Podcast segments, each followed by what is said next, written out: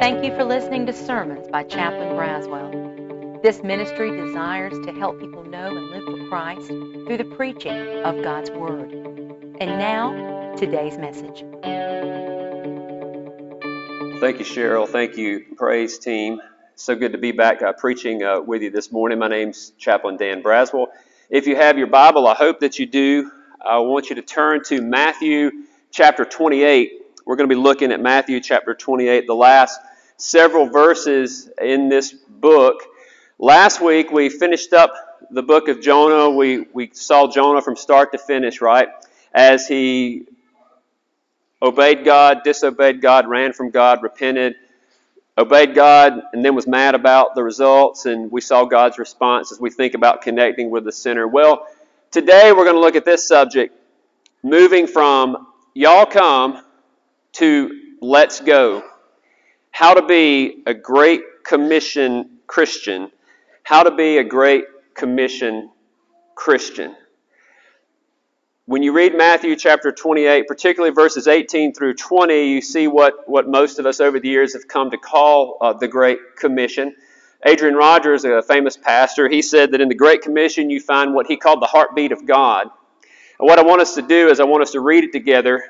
I hope that those of you who's been here for the past several weeks thinking about connecting with the sinner as we have filled out our index cards. We've been praying for lost people. We've been talking about how God loves the sinner, how we were sinners, but Christ died for us and brought us out of death into life. Today we're going to celebrate communion and remember what Christ has done for us. Today I want to talk about how we can become Great Commission Christians. We're going to begin in verse 16 and I'm going to read from verses uh, 16 to the end of the chapter. So follow along and keep your place there as we look at it this morning. It says this Now the eleven disciples went to Galilee, to the mountain to which Jesus had directed them. And when they saw him, they worshipped him, but some doubted. And Jesus came and said to them, All authority in heaven and on earth has been given to me. Go therefore and make disciples of all nations, baptizing them in the name of the Father and, the, and of the Son and of the Holy Spirit, teaching them to observe all I have commanded you. And behold, I am with you always to the end of the age. Amen. Today we're going to be looking at ways we can be a Great Commission Christian and how we can move from, from y'all come to let's go. I don't know if any of you've heard General Ryan speak recently, but one of the phrases that I've heard him the last three times he spoke, he keeps saying this phrase, deeds, not words. Boy, I like that. My, my first infantry unit I ever served, that was their motto. You, it was deeds, not words. Triple Deuce, 2nd Battalion, 22nd Infantry. Deeds, not words. I love that. I love that statement. And I think it applies to this idea of the Great Commission because it's a, it's a thing of action. It's a command that, uh, that the Lord Jesus Christ gives us. Gives us.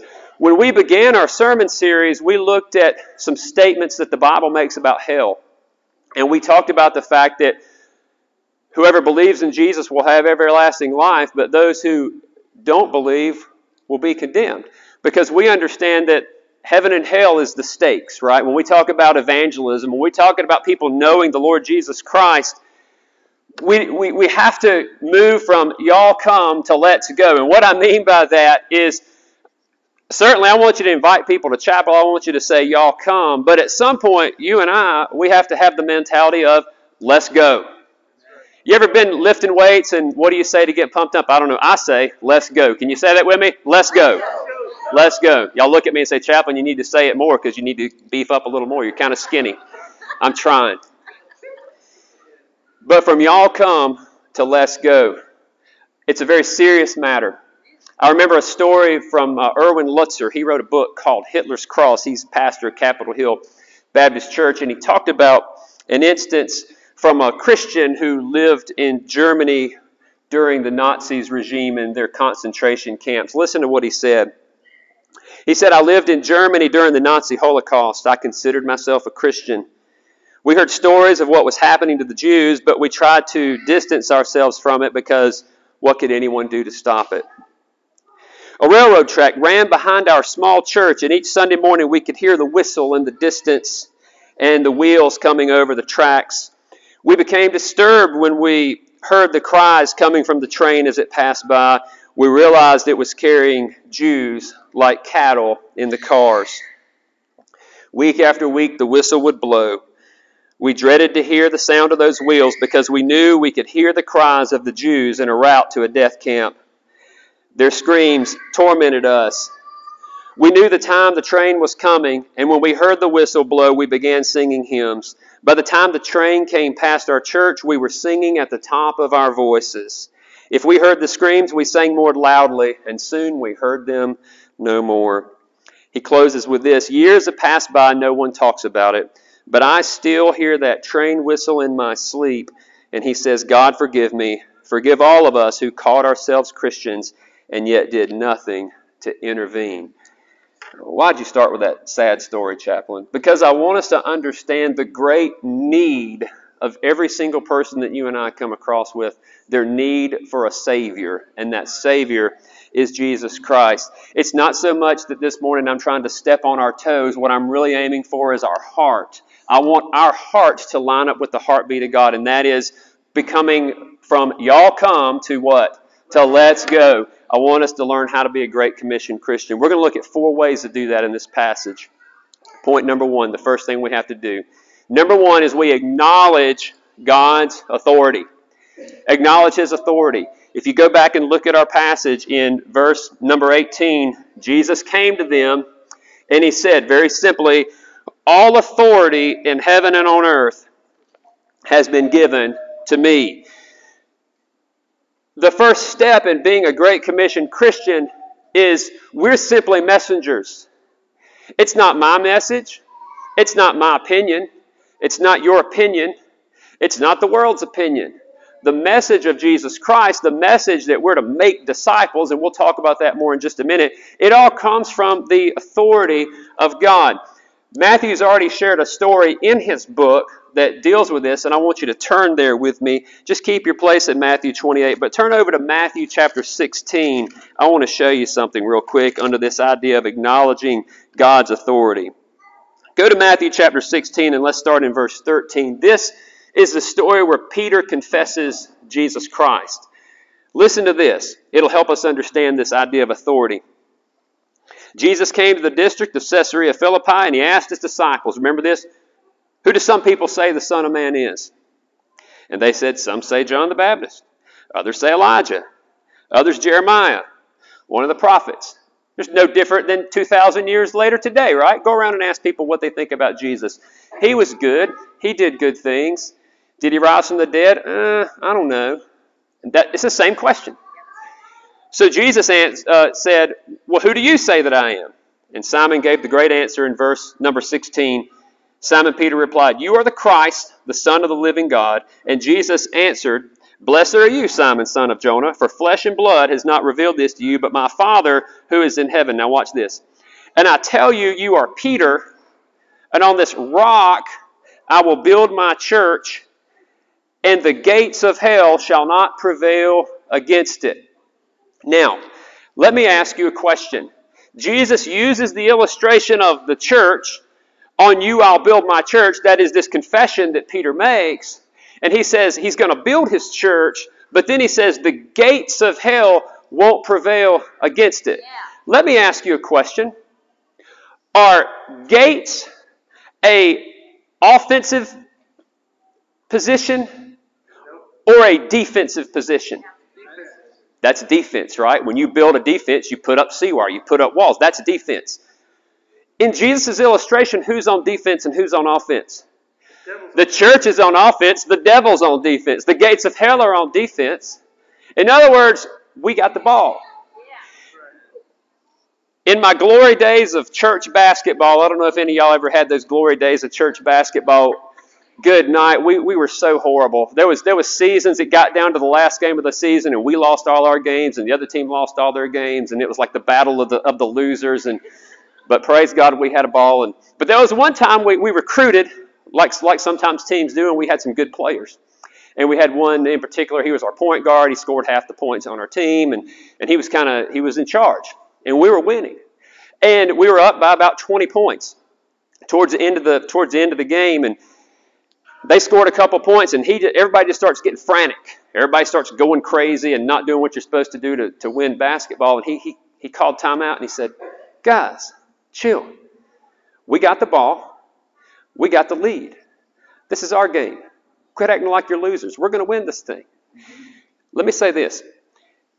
Today, I believe we forget God's authority many times as Christians because we act like we're playing defense in this world. We've got the ball, folks. The score's up. We're winning. And by the way, if you read the back of the book, we're going to win.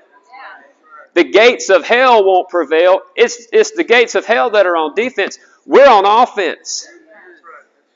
Let me tell you what God's not doing in heaven. I don't care what news line you look at right now, you can look at any of them left, right, center, whatever flavor you want to look at, what everybody thinks. God is not up in heaven right now wringing his hands, wondering what he's going to do about anything that's going on in this world.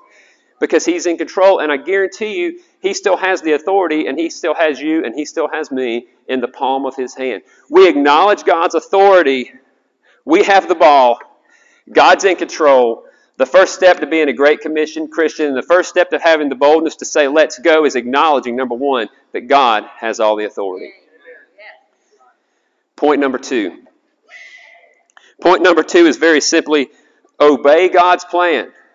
This is the epitome of the let's go. This is the epitome of the let's go.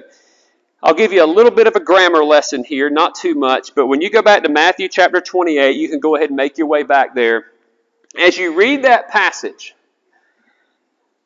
in verse number 19, when you look at that language in its in, in original language in the Greek, the verb of that entire verse is make disciples.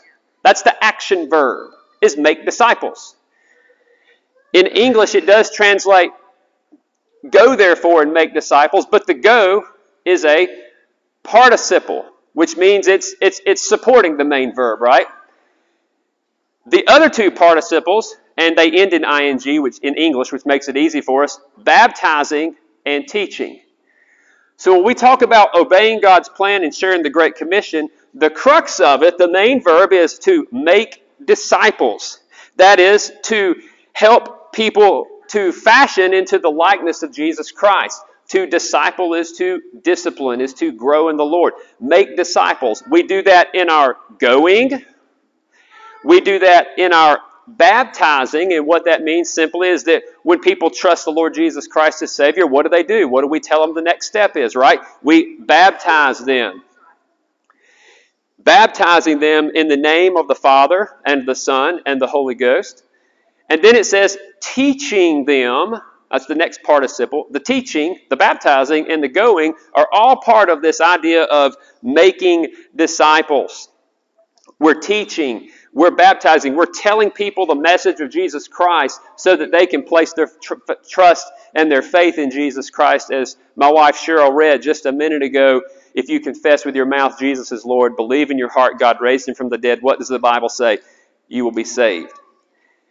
That is simply obeying God's plan.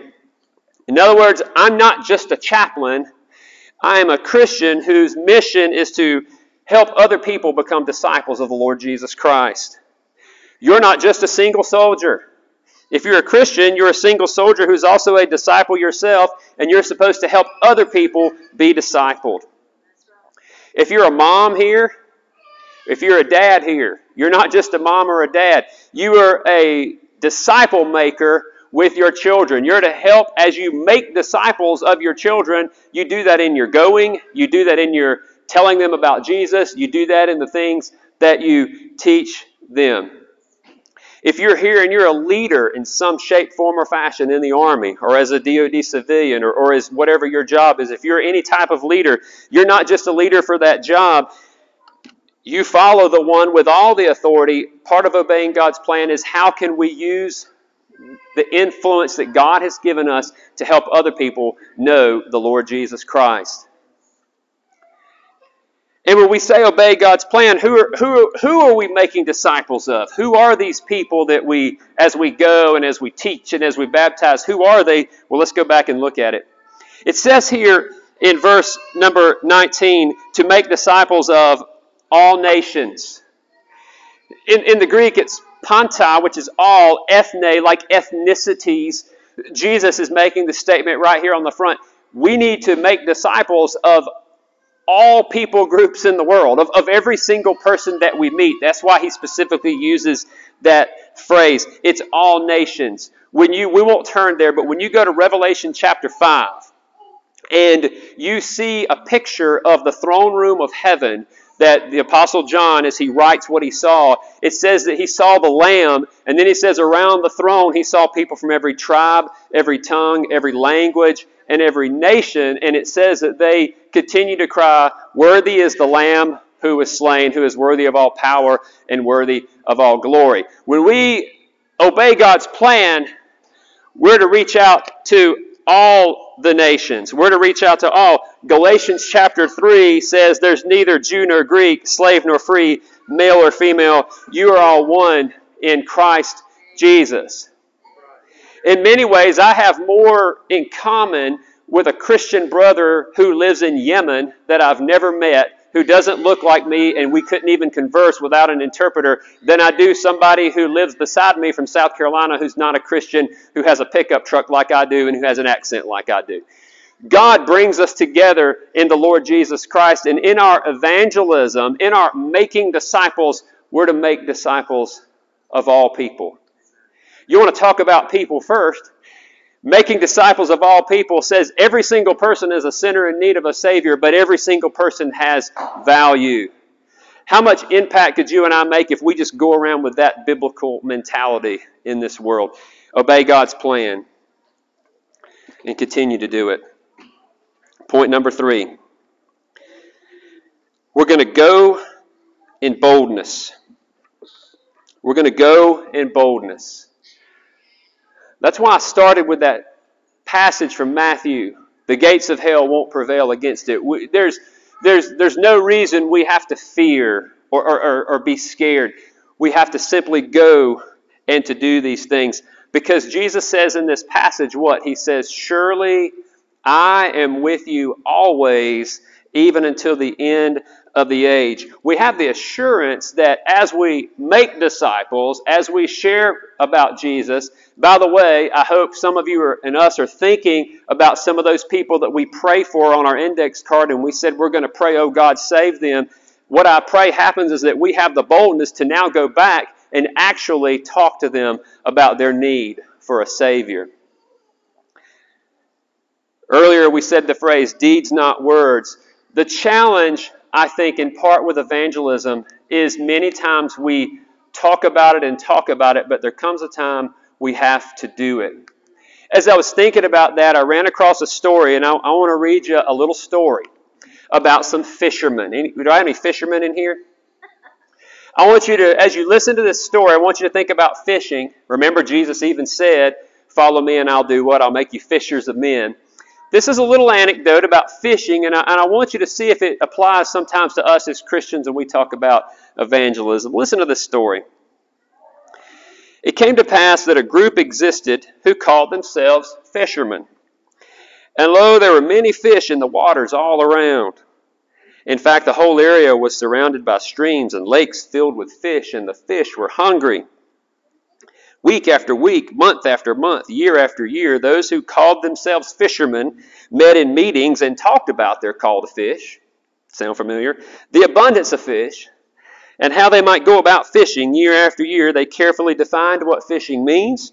They defended fishing as an occupation and declared that fishing is always to be the primary task of all fishermen.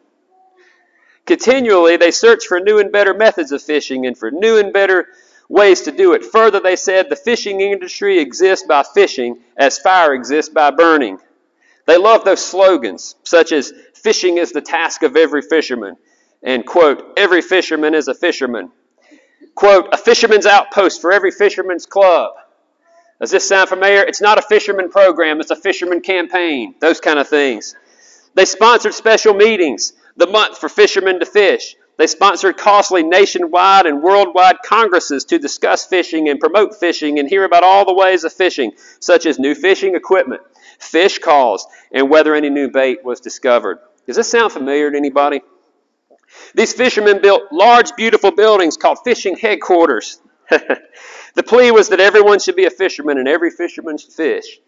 The one thing they didn't do, however, can you guess what they never did? They never fished.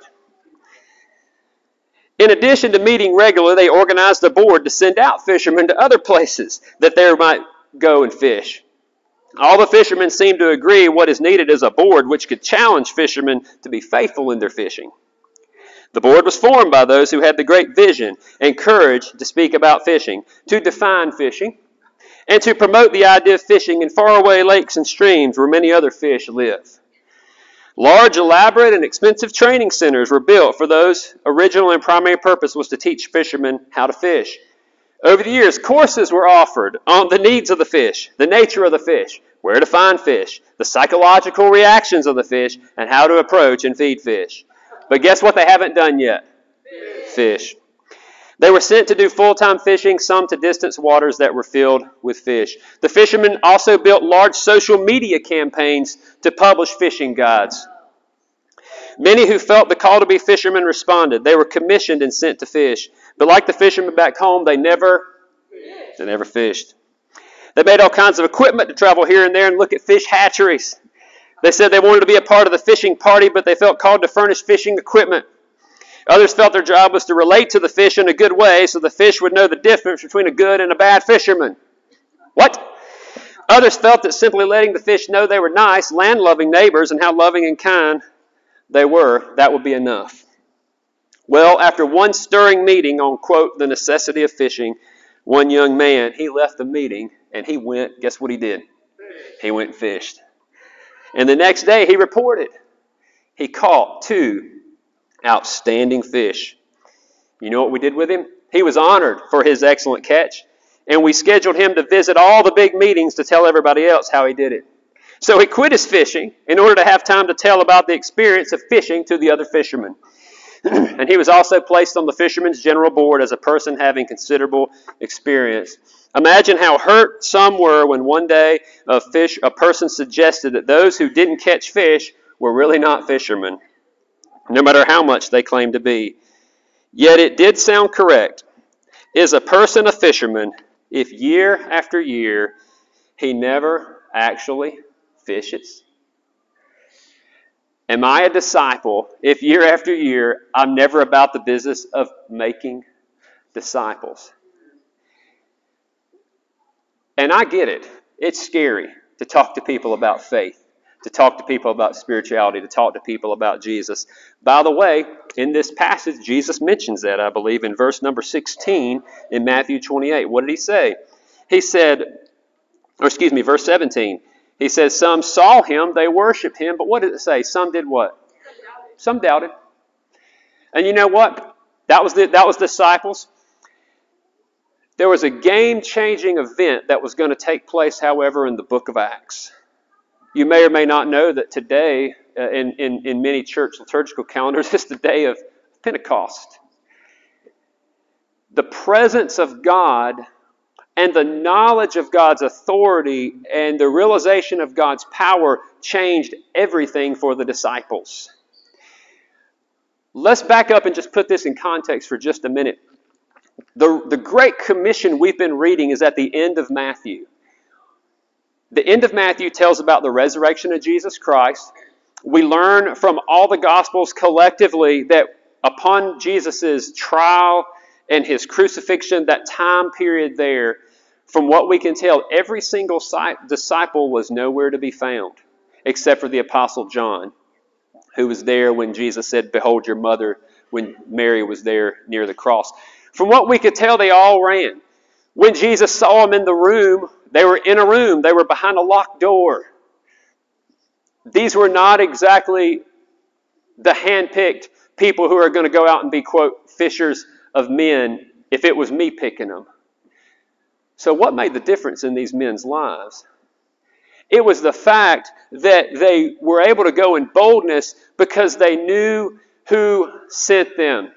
They acknowledged God's authority. They realized that when they heard this great commission, and as they waited in that upper room in the book of Acts, what you find is after that, it was a game changer. I'm indebted to one of my favorite pastors, Fred Luter, who was uh, uh, president of Southern Baptist Convention several years ago. I love him, and, and he shared it this way this idea that the disciples were changed because of they acknowledged the authority of the Lord Jesus Christ and they knew that God was with them. Maybe you can identify with them. Before they realized the power they had, they were aloof, but then they were alert. They were bickering among themselves, then they became bold. They were complacent, then they became crusaders.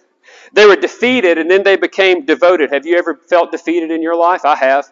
But these disciples became devoted because they realized that God was with them, so they could go in boldness. They felt empty waiting around after Jesus' death, but then after the resurrection and after realizing they had the Holy Spirit, they were empowered. They were fearful. Have you ever been afraid to talk about Jesus? I have. After that, though, they were filled with the Spirit. They were hiding, and then they became heroes. They were immature, then they became imitators. They were lazy, then they became legends. They were mediocre, then they became mighty warriors for the gospel of Jesus Christ. They were negligent, then they became global, noble. They were opinionated.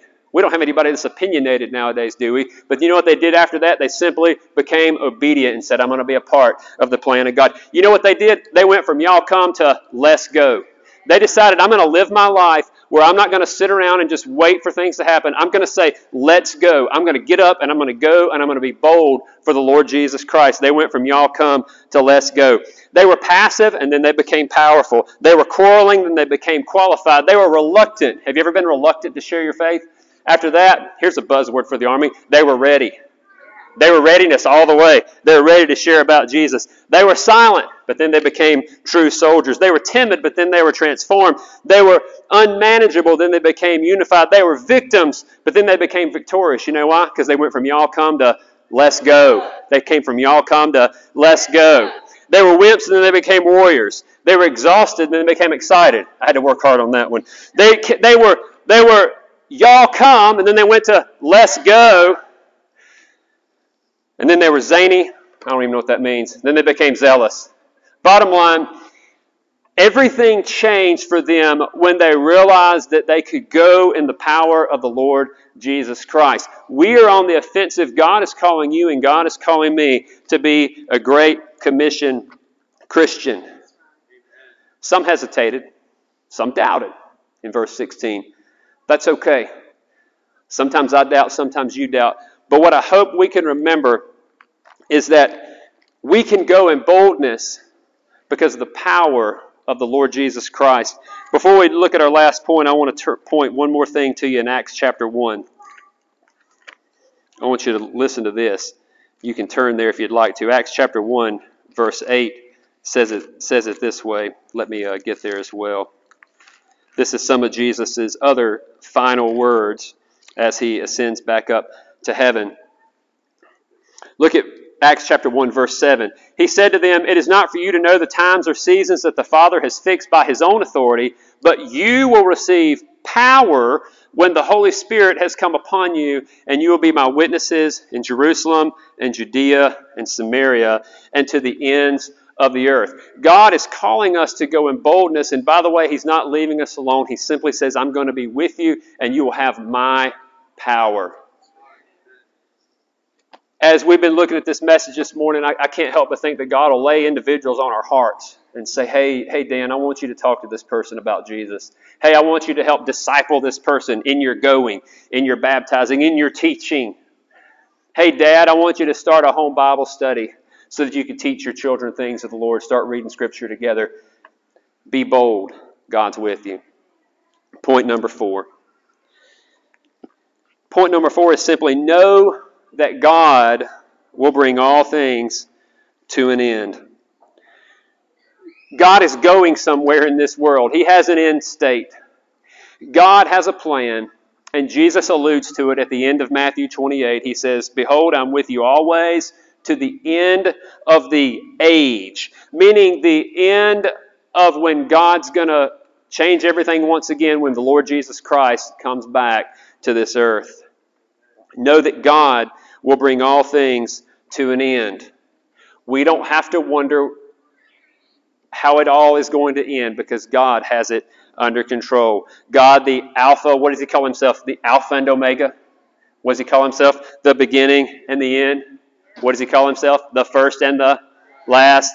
He's the final amen. He's the ancient of days. He's the author of life. He's the supreme sacrifice. He's the way, truth, life. I got about 20 more if you want them. I got them all wrote down. Got them from the Bible. He's all those things. And He is going to bring all things to an end. And He's calling you and I to move from y'all come to let's go.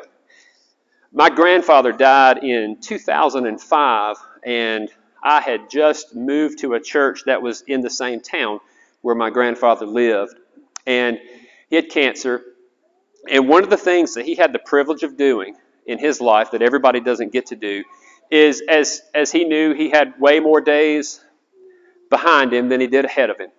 He took time to lay out very many details of things he wanted to get done at the end of his life. For example, there were several house projects that, that he had planned, one of which was he wanted to make sure that my grandmother could get out of her car and walk under a covered walkway with a cement walkway from point A to point B, from the car to the house.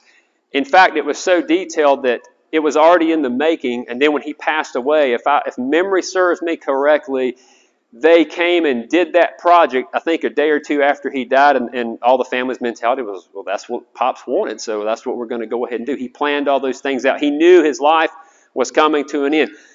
I had the opportunity to, to be one of the preachers at his at his service, and me and his and his and his local pastor, he, he literally told us what to preach. I don't I've never had too many people tell me this is what I want you to preach, but that's what he did. He called me into his room and he said, Here's what I want. I want you to preach about family, the importance of family. He called the pastor in, I want you to preach about church. And I want you to preach about the importance of church and the importance of things of the Lord. He laid all those things out because he knew that he had he had some things coming. He knew he was going to die and go to be with the Lord, and he made those plans in an even greater way. What the Lord Jesus Christ is saying right here is that as you go and as you share this message of the gospel and as you make disciples, Jesus is saying, I'm going to make some plans and I'm going to be with you and I'm going to be with you to the end of the age. Meaning, there's going to come a point where this world will come to an end. Jesus will come back and he'll make all things new his final way he gives us to know that we can be Great Commission Christians is rest and know that he will come again. He will make all things new. As we take communion in just a few moments, I'm going to pray for us and then uh, we'll, we'll take communion. The chaplains are going to help me. As we do this in remembrance of Christ, we're going to read some scripture after we get it passed out in just a minute. But I want you to think about that. I want you to know that as we take communion, we're reminding ourselves that Jesus died for us and rose again. And that the Bible says that as often as we do this, we do it in remembrance of Him and we do it until we eat with Him again in heaven. God has everything in the palm of His hand. God is calling you and He's calling me to share with others the message that Jesus Christ is a Savior who saves sinners. We're connecting with the sinner sinners in need of a Savior. Let's move from y'all come to let's go. Pray with me.